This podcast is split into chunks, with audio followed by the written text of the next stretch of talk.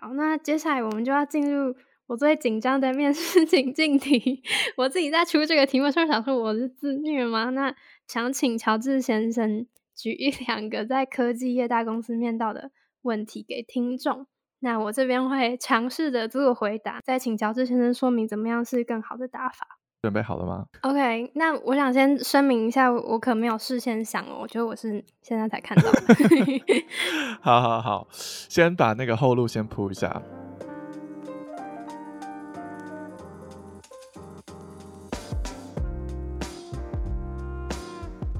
嗨，欢迎来到 BND Lab，我是主持人 Kathleen。今天邀请到的来宾是乔治先生，是一名在纽约工作的资深设计师。上一集，他跟我们聊到了国内外设计环境的差异。这集则会跟我们分享许多实用的作品及面试技巧，也会公开科技公司常见的面试考题，让我接受实境面试的挑战。那就让我们开始今天的节目吧。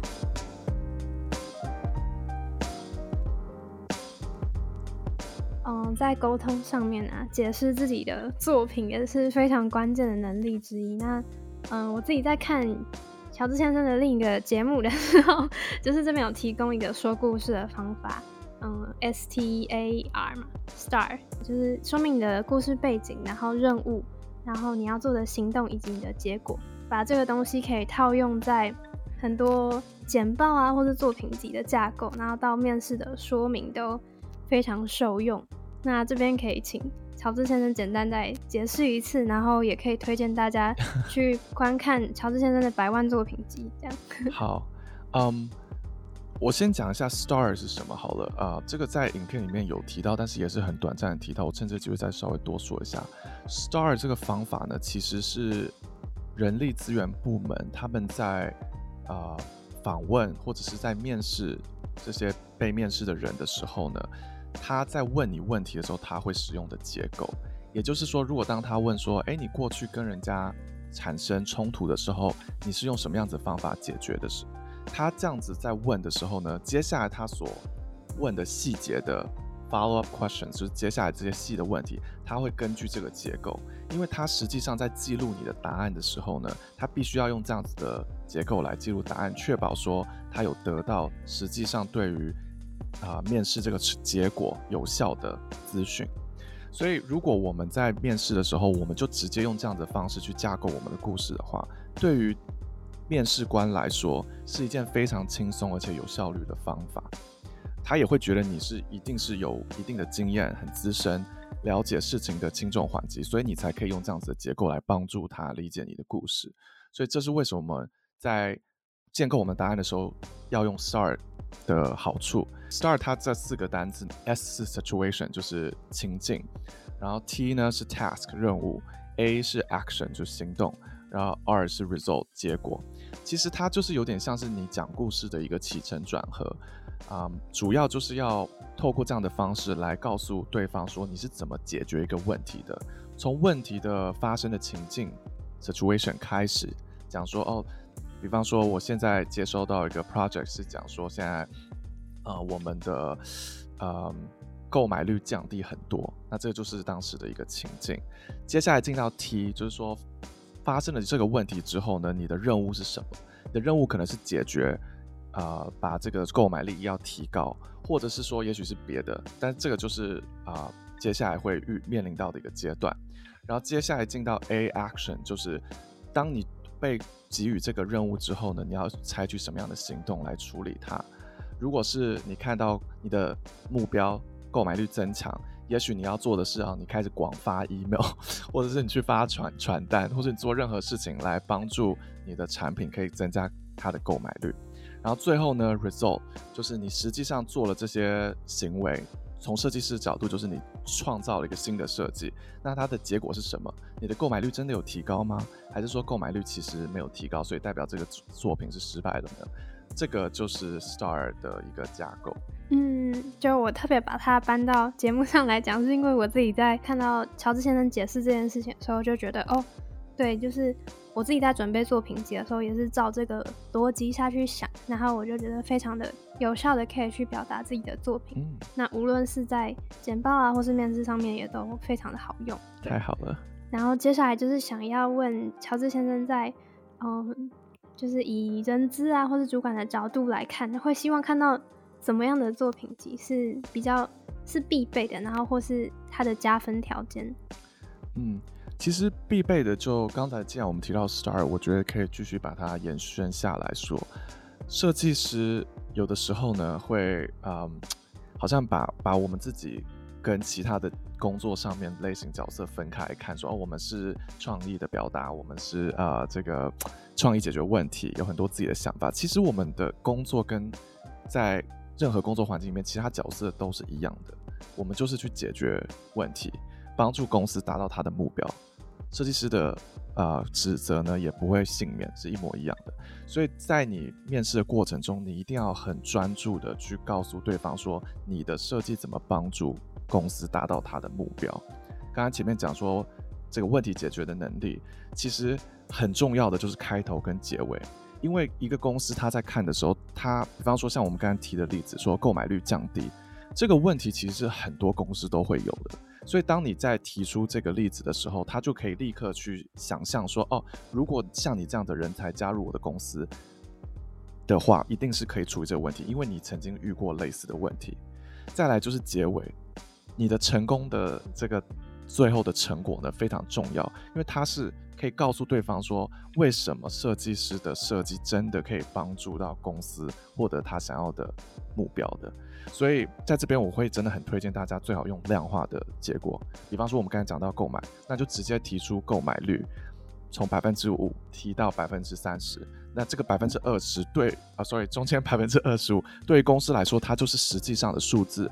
对方可以想象说，哦，所以你的设计是有 A、B、C、D 这样子的价值，所以这个是我觉得真的很必要的。呃，在这边我提一个我在百万作品集可能没有提到的，就是如果你要能够很清楚讲出头与尾，你在不管是工作还是在学生时期，你一定要做好记录。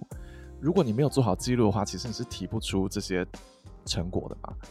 然后有一些设计师甚至是觉得他做完设计丢给对方以后。那这就我就结束了，撒手就走了。没有，你还要去跟着对方看，说，哎，你的设计做出来以后，是不是真的可以达到当初他们找你来做设计的时候的当时的目标？所以这个记录是一定要做的。加分的话，我觉得如果能够提到一些个人的特色的话，那也不错。嗯，就是我自己在做，最近刚好在准备作品集，然后。嗯，在准备的过程中就遇到了困难，就像乔治先生刚刚讲的，我在前两年的设计上面，就是有些时候都忘记记录自己的设计过程啊，然后就让后续的整理变得非常的麻烦。然后刚刚乔治先生讲到开头跟结尾，好像是在嗯职场上面非常看重的一个东西。那其实跟我们反而是设计申请设计学校或是设计系学生想的不太一样，因为我们好像会觉得教授更希望看到。我们的思考过程啊，然后验证的过程，所以看重的地方不一样。然后你想要达到目的地，可能也会根据就是你想要达成的目的，然后去调整你的作品集。这样对，其实当然过程是很重要的。那我们现在在谈的是面试这一关是大概四十五分钟吧，有的时候做这个面试作品集的分享。那所以你其实有非常多的时间可以讲你的过程啊，不需要担心说啊，我是不是就完全不讲了。这没有这回事，但是你要知道，这四十五分钟之内，如果要抓出一个重点，知道说你的设计是有效的，到底要用什么样的方式抓？你就想哦，如果今天你是面试官，他看你的作品的时候，他要把你的作品卖给他的主管，他也只能从开头跟结尾来卖是最好卖的嘛？就说哦，你知道这个人他当时处理的问题是，就是购买率很低，结果他从百分之五提到百分之三十，哎，就其实这。这样子的方式是最好解释的，所以这两个东西，如果你能够很快速的就强调，让他们很好抓住的话，那他在听你的过程的时候，他听的也会很津津有味。嗯，OK，天哪，这是就是在那个百万作品集以外的那个延伸吗？对，直接献给你的节目了。这件事情 太好了。对，那想请问如何在？就是面试的短短这可能半小时四十五分钟，展现自己的个人特色，因为可能这时候都还很紧张，这样。对，嗯，我在那个影片里面有提到说，就是幽默感这件事情。那这个可能是在美国，他的对幽默感的要求会更高，因为啊，可能美国人对于就是我们说 "Don't take it too seriously" 这个态度是非常非常欣赏，就不要把任何事情都看得那么那么严重。啊，尤其是当你在工作上面面临到一些冲突啊、意见不合的时候，幽默感真的很有效。所以大家看到你有这幽默感的时候，他可以不只是当成是你自己个人个性，他也可以立刻感受到说，哦，你在工作上面你可以处理一些很棘手的问题。那我觉得，如果可以的话，你的个人特色可以透过幽默感来展现，不一定是说就是你一定要是一个好笑的人。假如说你这个人是很多愁善感的人，或者是你这个人是嗯。很喜欢去爬山冒险的人，那这些东西你可以用幽默感来展现。比方说，你讲说哦，我遇到一个设计的问题的时候呢，我那时候很沮丧，我就觉得不知道怎么处理。那这时候你就可以立刻讲个笑话，说，对啊，就像我有时候爬山的时候，我也是会卡在那边想说，呃，我不知道走哪一条路。那这时候你就稍微透露一点自己的个性了，然后同时是用比较幽默、幽默、诙谐、轻松的方式。所以我觉得幽默感是一个很好的方式。另外呢，呃。我们在面试作品集，至少在美国的这个流行的话，是很多人都会在一开头的时候，差不多做两分钟的自我介绍。所以你可以在那两分钟自我介绍里面呢，快速的讲一下说你喜欢的是什么。像我的话，我通常都会讲说我自己私下做日式插花。啊那现在的话，我可以说我自己私下做 YouTube 啊什么的。那基本上就是要用来展现说我这个人是有好奇心的人。除了工作以外，我还有很多对生活的好奇，而且我真的会付诸行动去学习。那这样子的方式，你也可以呃展现一些自己个人的特质。嗯，就是我呃为数不多的面试经验中，自己感受到主管们很在意的就是学生他们有没有自己会去想要去学学校以外的东西的这股冲劲，就是有没有上进心，这样是他们非常在意的一点。哦，所以如果你在课业之外，你有自己做自己的事情，或是你可能主动发、主动担任某个活动的嗯总招，或是你自己做了，可能自己在课余的时间做了模型啊什么的，对于就是主管或是嗯面试者来说，都是一个很加分的条件。对，没错。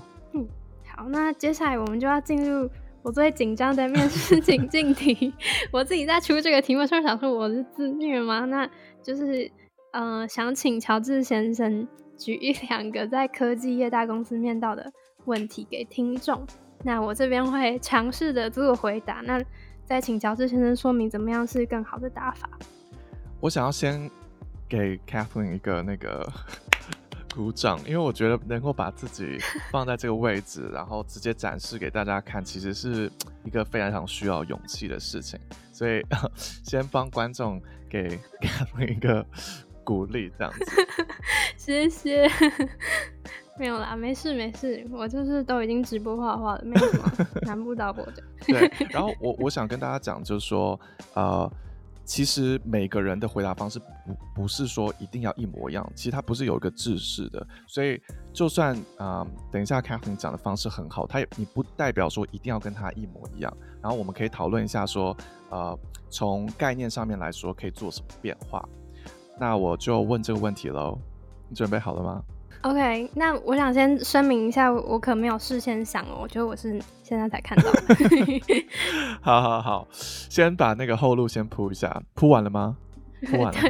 很害怕，如果不好的话，我再剪掉就好了。没事没事。好，那那就我先问第一个问题，是其实在面试上面常常会遇到的。哎，Kathleen，你是通常是怎么在工作上面解决意见的冲突的？嗯嗯，就是在我。嗯，大学期间其实有多次组队的经验，那有时候会遇到意见不合的时候，这时候我会先想听对方，嗯，持有这个意见的想这个背后的理由。那因为我觉得每个人会产生意见的冲突，可能是他们考量的点不同，那每个人都有不同的思考方式，才会产生这样的出入。所以如果可以听到他们的理由，也可以帮助我去思考更广泛的。嗯，问题更广泛的层面，那这样其实是有助于整个问题的解决的。那听完他的理由之后，我也会说明我的理由。那也许有人的嗯逻辑比较清楚，那可以顺利的解决这个问题。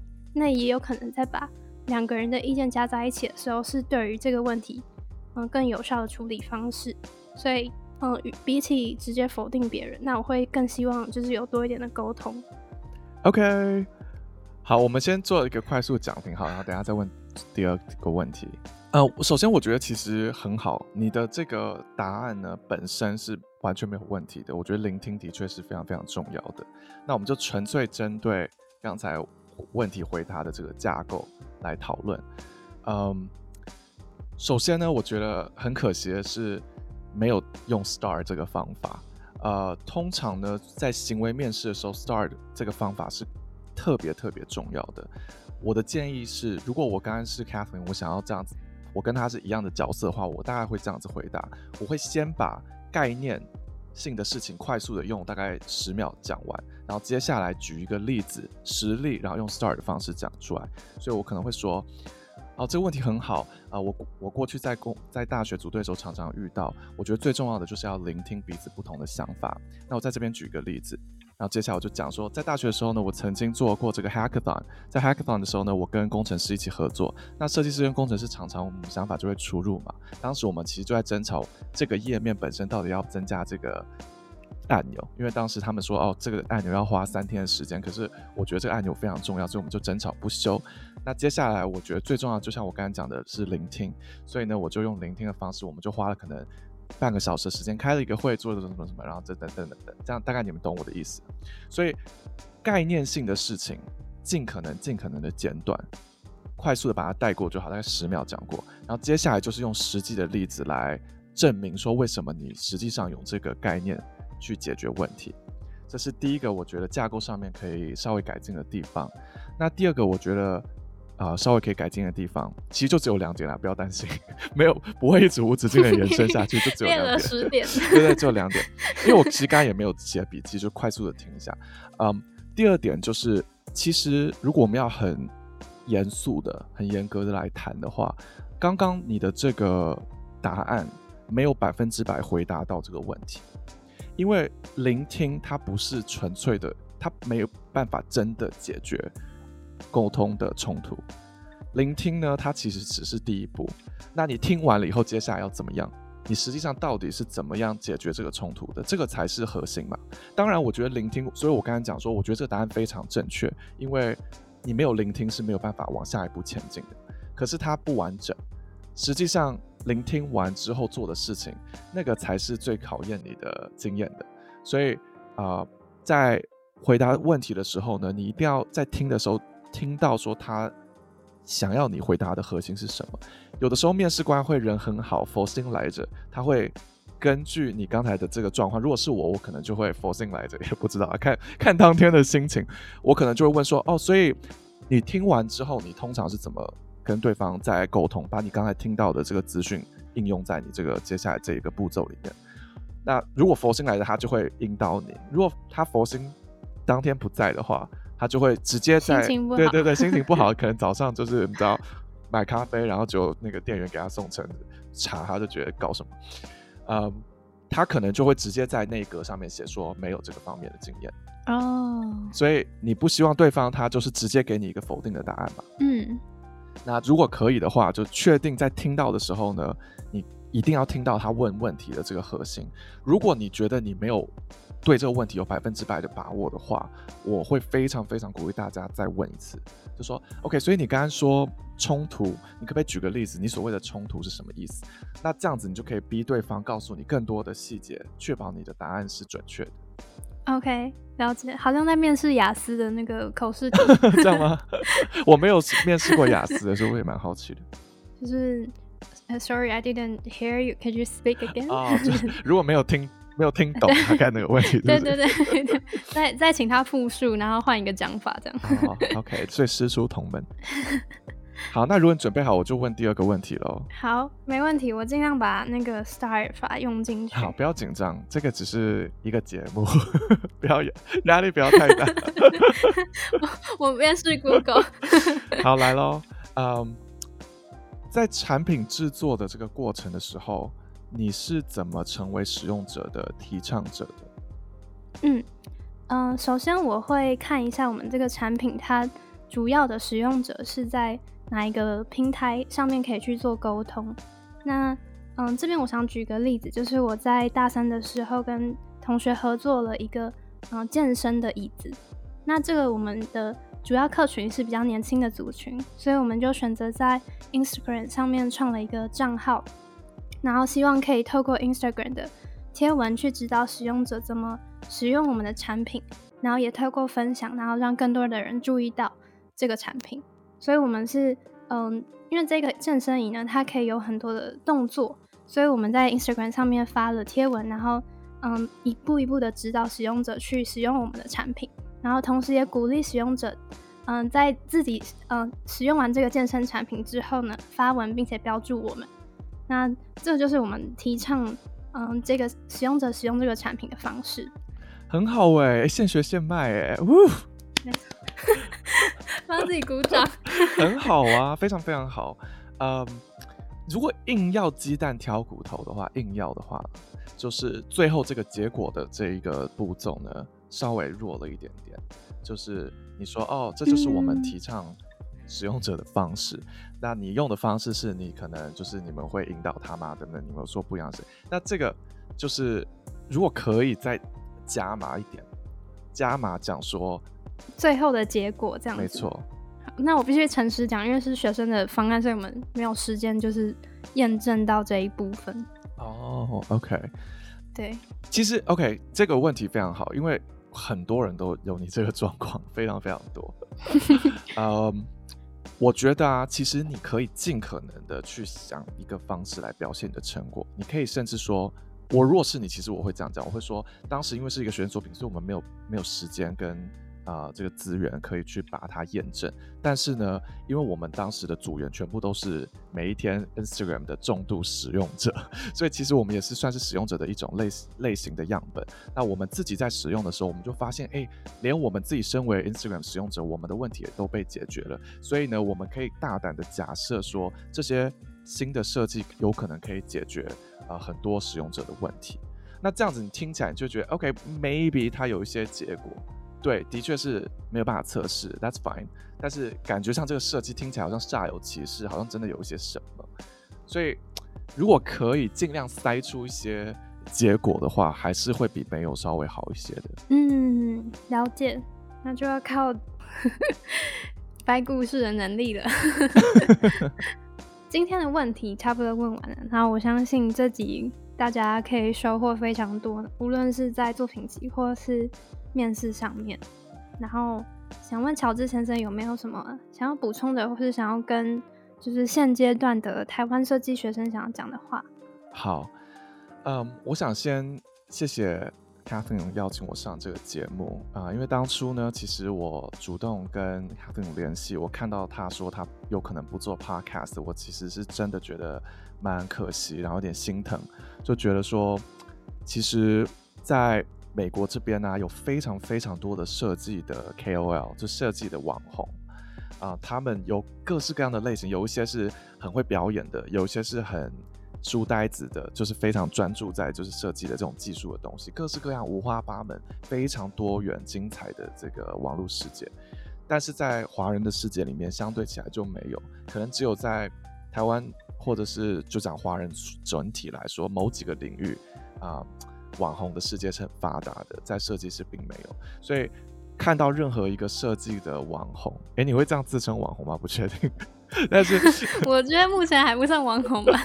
对，就设计做自媒体的，我看到华人我都会很宝贝，就觉得非常的难得，希望他们可以继续继续下去这样子。尤其是知道我自己也是有全职的工作在做，我知道做起来是很辛苦，对，所以。我第一个是想先谢谢 Catherine 邀请我这个节目，然后也很开心他没有打打算把这个节目结束。那另外一个我想要宣传的就是我自己的 YouTube 频道乔治先生这个频道。嗯，这样听起来可能有点老王卖瓜自卖自夸这样，但是老实说，我真的觉得如果我在五年前、十年前还是设计新手的时候有这样子的一个节目，我真的会非常非常的高兴。因为这些东西是我自己个人必须要在职场或者在做设计的时候，真的亲自去碰壁啊、失败、挫折这种学习到的东西。如果有人可以就是这么，嗯，轻松的，然后免费的、有架构的告诉我的话，那真的是很有价值的。所以，我在这边就很自夸的把这个节目推荐给大家。最后讲说，对于台湾的设计的新鲜们有什么样子的建议啊，或者想法？我觉得大家在台湾做设计真的是非常勇敢的一件事情。我要在这边真的非常强烈的鼓励大家，因为我自己也是在台湾长大的的人，所以我知道其实设计并不一定是一个最被推崇啊、最被鼓励的行业。所以你选择了做这个行业，我觉得是很了不起的一个决定。先给自己一点掌声。对对对对对，啊，所以不要就是说好像。遇到困难的时候就很快速的想要放弃，因为你要知道，我们做这件事情本身它就是有很大的理想在里面。啊，这个世界上已经有很多人就是并不鼓励我们做这件事情，一定自己还要给自己很多的鼓励才行。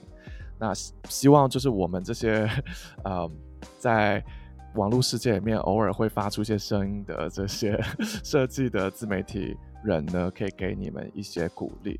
那希望大家能够继续加油。太感动了，我要哭了。没有，我必须说，乔治先生不是自卖自夸，就是他就是真的非常的产出，持续产出非常有价值的节目也好，然后都是每一集都是非常用心的准备。那其实我自己当初乔治先生密我的时候，我觉得我一直以来都是在很很彷徨的阶段嘛，就是我会觉得说自己没有足够的设计经验，然后也没有非常厉害的设计能力。那呃，我想要带给观众的是什么，或者是我有什么资格去讲这件事情？就是我会经常质疑自己的部分吧。对，说真的，你知道吗？我曾经也听过，就是类似这样。这个是我觉得在华人世界跟在在我至少在美国，我所看到情况是非常不一样的。就是在华人世界里面会有这种感觉，说好像不能说全部啦，但是有一些自媒体工作者之间会文人相亲，就是会觉得说哦。啊，他其实也没有很多东西，一下就掏空了，还要继续讲。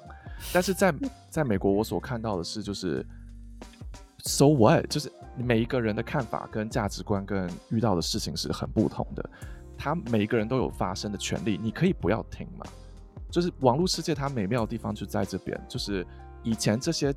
这些经验跟价值跟知识，你要花钱才可以买得到，你要有人际关系你才可以听得到。现在你免费，你去 YouTube 去 Podcast 上面一查，就立刻就查到了。那这个东西的基石就是要靠我们，我们所有的人愿意投资时间创作这些内容。所以每一个创作内容的人，我们都应该要给他掌声才对，不应该要觉得说啊。怎么会？就是他还好吧？他经验不在两三年嘛？这种想法我觉得非常非常的要不得。然后讲的就咬牙切齿了嘛。我是真心这样觉得。不要生气，这是我自己给自己的 压力。对对对，大家都对我很好，这样。因为你知道那个，我知道看我的 YouTube 的人啊，可能会有一个呃误区，就是觉得说大公司就是很棒。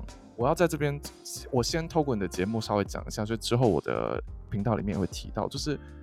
真的不要有大公司的迷思。我自己从来没有就是专注为了大公司而去投履历过，一切都是可能有一些我自己个人的因素。比方说，我遇到了一个团队，这个团队的产品我非常非常有兴趣，或者是我有一些我相信的、认识的同才，他们想要一起合作、一起工作，所以我透过他们的关系这样子。所以绝对不要有那种就是哦，好像我得到了一个什么履。公司的大的称号，然后就放在我的履历之后，就相信了别人。这个是世界上跟社会上确实存在的价值观，然后它是也是一个非常错误的价值观。如果我们不相信这件事情，我们就不要一直去还亲亲身的去加强这个想法。我们应该要。在每次讨论这件事情的时候，把这个讲得很明白。那我的确是有做一个怎么进入大公司的这个影片，但是我的目标只是说，哦，如果你已经决定下定决心，就是要加入大公司，或者你就是想进去试试看，进去以后再决定你未来人生要怎么样。那我知道有很多人他连进去都觉得拿不到门票的，那我把这个门票给你，让你知道怎么去做这件事情，未来的事情自己。啊，自己决定，但绝对没有要告诉大家鼓吹说你一定要进到大公司，你才是好的设计师或什么。所以不要被这些你知道表面的东西给迷惑。好，OK，讲太多。非常谢谢乔治先生。突然，突然，我再多加一个，就是不要被大公司的名号给迷惑了。OK，谢谢乔治先生。好，谢谢大家。